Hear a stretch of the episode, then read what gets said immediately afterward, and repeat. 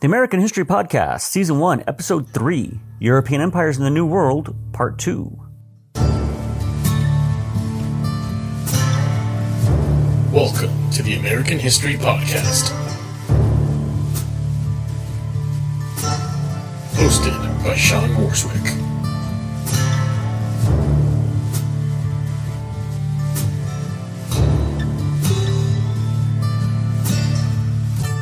All right, welcome back.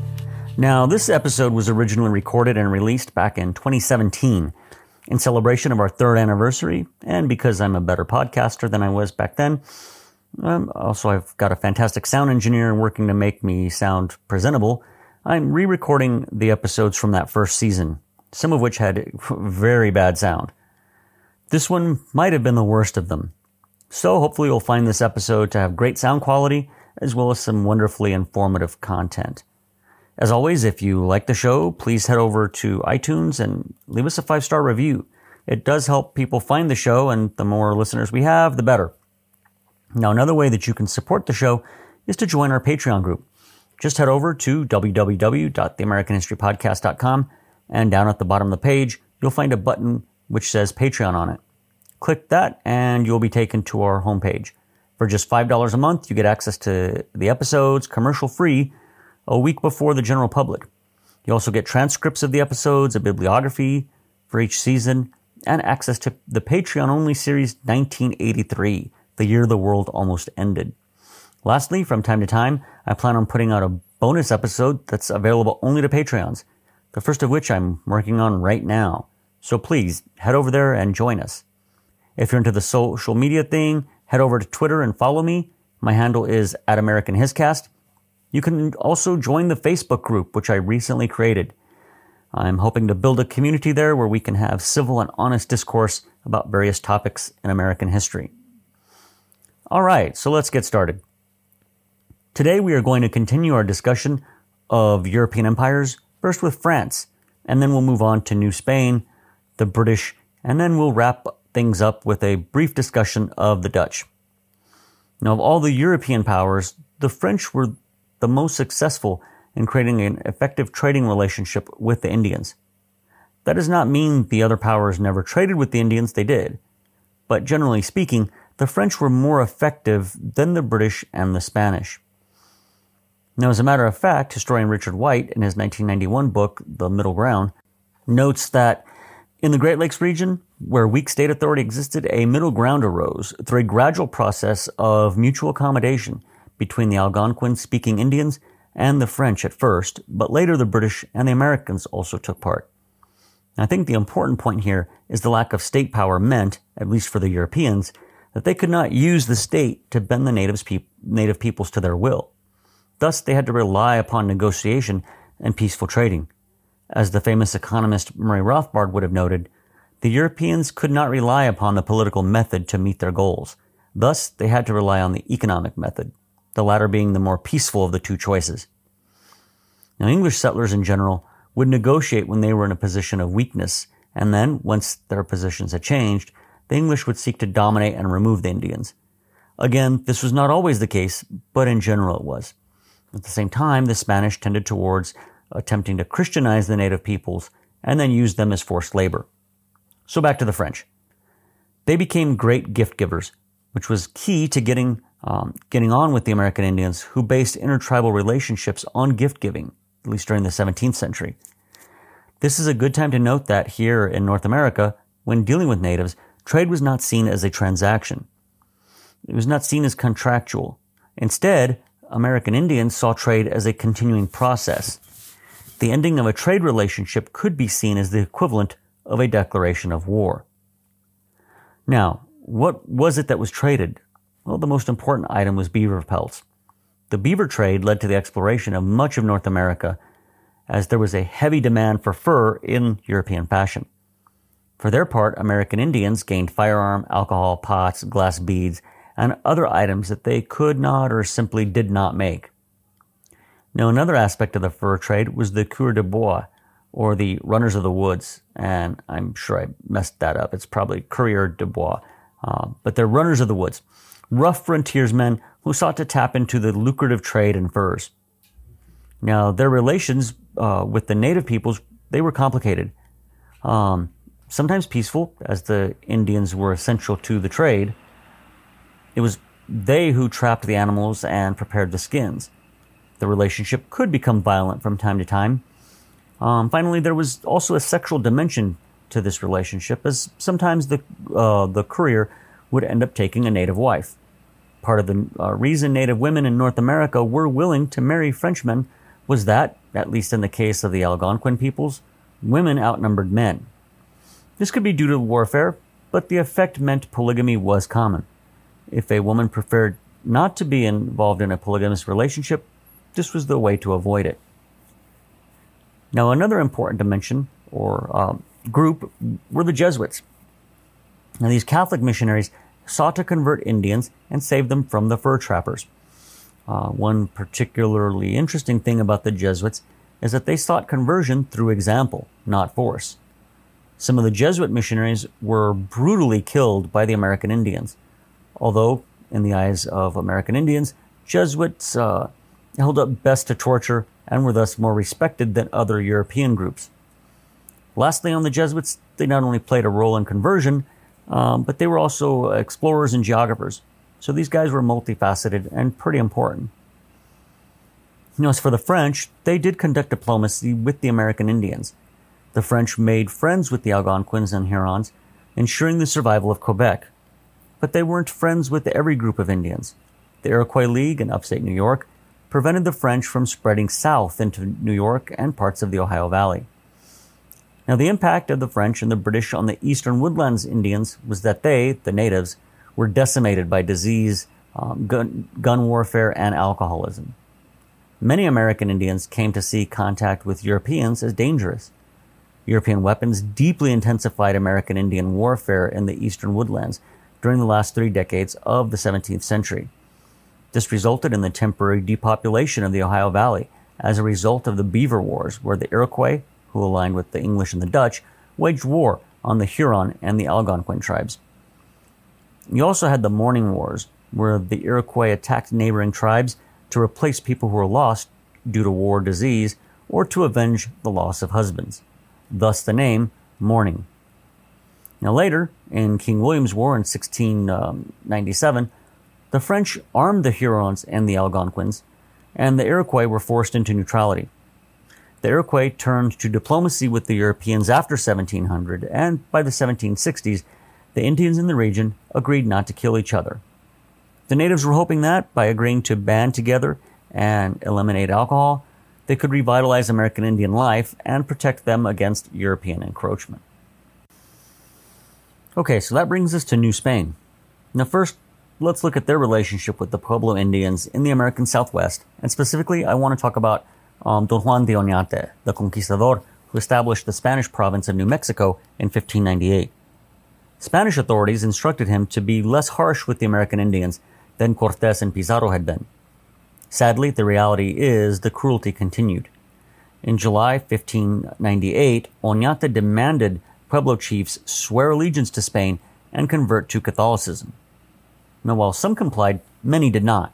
Thus, Oñate retaliated against the Pueblos at Acoma and killed 1,000 natives and enslaved 500 others.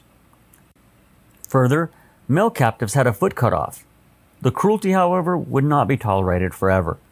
In 1606, Oñate was recalled to Mexico City with regards to his conduct. He ended up completing plans for the founding of Santa Fe, resigned his position, then he was tried and convicted. He ended up going back to Spain, where he died in 1626. Today, Oñate is a controversial figure in New Mexico and far west Texas, understandably so. In 2006, the city of El Paso erected a statue sculpted by John Houser of Oñate. The 34 foot tall statue, which cost $2 million and a decade to create, was unveiled in April 2007. If you go to Twitter, you'll see a photo of the statue, which I've posted. And I'll also put that, by the way, on Facebook. In the end, the Pueblos submitted to Spanish demands for labor and food, especially during drought conditions. As for Santa Fe, it became the capital of the province of New Mexico in 1610. The governor's mansion remains the oldest public building in the United States. There is a ton of history up in that area, and if you get the chance to visit, I highly recommend it. Santa Fe, Taos, and really New Mexico is one of my favorite places on earth. Um, the second aspect of Spanish relations was the encomienda system. Now, this system, uh, this was a system in which the American Indians were forced to do unpaid labor to build roads, buildings, and other infrastructure. Furthermore, Pueblo villages were required to pay tribute to Spanish leaders. And of course, when one thinks of Spain and the New World, we think of the efforts of the Spanish to forcibly convert American Indians to Christianity. Franciscan missionaries founded the mission system in New Mexico in the 17th century, later in California and Texas in the 17th and 18th centuries. Indians were forbidden from practicing American Indian religion, forcing the practice uh, to go underground. Droughts, combined with the high mortality rate amongst Indians, helped to undermine their faith in Christianity. Now, Tucson in modern day Arizona was first established as a Spanish outpost in 1701. A few years later, in 1716, a mission system was established in East Texas, including the building that would become known as the Alamo in San Antonio. Of course, missions already existed in what would become Texas, just outside of modern day El Paso, at Socorro, and San Elizario. However, I've talked about Texas history quite extensively in season two, so I want to focus more on California. Spain, becoming concerned about um, British and Russian expansion in northwestern America after 1763, sought to settle Alta California to effectively control the region. Thus, Father uh, Junipero Serra found the first mission in San Diego in 1769. Eventually, 20 missions followed. Four presidios or forts protected the missions, and El Camino Real connected them. Now, the road went from San Diego in the south to San Francisco in the north. Speaking of the missions, the architecture came to influence the buildings, uh, the building, I should say, of many schools, homes, and public buildings throughout California's history. Now, one of the things that we most associate with the American West is the cowboy. However, vaqueros, horsemen, and cattle herders um, are what they are based on. They arrived in California from Spanish Mexico in 1769, and they worked the numerous ranches in the region. They are the ones who transmitted the cowboy culture that is the foundation of the American cowboy, and which is most associated with Texas. And there were other cultural traits, such as corridos, or Mexican songs and ballads, that blended with Anglo culture to influence the southwestern portion of the United States. You also had intermarriage, which led to a distinctive Latin American culture of mestizos, or a mixture of American Indian and Spanish children. Out of this, you also get a caste system, or the casta. Um, this emerged first in New Mexico and then elsewhere, and was similar to what existed in Mexico, the Caribbean, and South America. A major point of history was Pope's Rebellion, aka the Pueblo Revolt of 1680. Now, the Pueblo, after suffering under Spanish rule for about a century, finally rebelled and expelled the Spanish from New Mexico for over a decade. This was the first successful revolt against a European empire by Native Americans. They killed half of the Spanish clergy and over 350 settlers. There were three major causes of this. First, famine in 1666 led to massive suffering amongst the natives.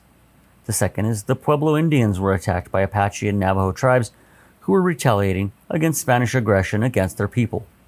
Third, the Spanish authorities punished Pueblos for backsliding from Christianity to their native religions after major epidemics wiped out Pueblo villages. Spanish authorities eventually regained control in the early 1690s, but another full scale revolt erupted in 1696. In order to regain authority, Spanish officials eventually had to compromise on the issue of religion. American Indians were now allowed to practice indigenous beliefs so long as they attended Catholic Mass. As in Latin America, American Indians in the Southwest developed a hybrid of Catholic and indigenous religious beliefs and practices. Lastly, Albuquerque, founded in 1706 by Spanish soldiers, did not employ the encomienda system, and Indian religion was tolerated as long as they attended Catholic Mass. Finally, Spain introduced horses and sheep, which transformed the region economically. They also introduced schools, hospitals, and the printing press. However, as we saw elsewhere, everywhere the Europeans went, disease came and devastated the native populations. Approximately 90% of the Pueblo Indian population died between 1550 and 1680. Okay, I'm going to briefly discuss the English here, as there are several episodes coming in season 1 which deal with that topic. First, the Pilgrims in Plymouth Bay established fairly good relations um, with Chief so uh, I hope I said that right, of the Wampanoag tribe. A native named Squanto served as an effective intermediary. Now they, the Wampanoags, taught the Pilgrims how to grow and find food. The Pilgrims purchased land from the Wampanoags for the creation of Plymouth Plantation. Again, this is something we discuss in depth in one of the upcoming episodes, but suffice it to say, the idea of Europe, that Europeans simply stole all the land and screwed the natives over in each and every case is um, incorrect. It's a bit more complicated than that. Anyway, the first Thanksgiving between the Pilgrims and the natives was held in 1621, and the peace between the two groups would last for 54 years. You also had Puritans in Massachusetts Bay Colony and other New England colonies. Some Puritans tried conversion of the American Indians to uh, and cultural assimilation in what were called praying towns. Over a dozen settlements were established, and a number of American Indians were converted. Now, after King Philip's War, a few of these remained intact with a degree of autonomy. Of course, eventually you have conflicts with the Indians over land, resources, and political boundaries. This led to confrontations such as Metacom's War, also known as King Philip's War, as well as the Pequot War. Now, again, I don't want to get too deep into this, but while there are confrontations, not all of the colonies and colonists viewed natives in a negative light, nor were all relations bad.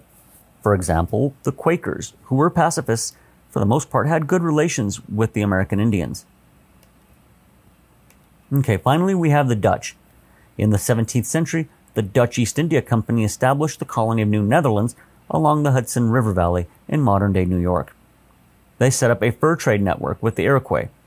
Again, going against the narrative that all Europeans stole land from the natives, Peter Minuit um, purchased Manhattan from local American Indians to serve as a defensive fortress. Eventually, unregulated trade resulted in violent wars between the Dutch and coastal American Indians. Okay, so that's all I've got for today. Um, if you've enjoyed the show, please subscribe to us on iTunes or wherever you acquire your favorite podcasts. I would also greatly appreciate it if you were to give us a five star review on iTunes. That really helps folks find the show you can also find us and rate us on Podchaser. So, once again, thank you very much, and I'll see you in the next episode.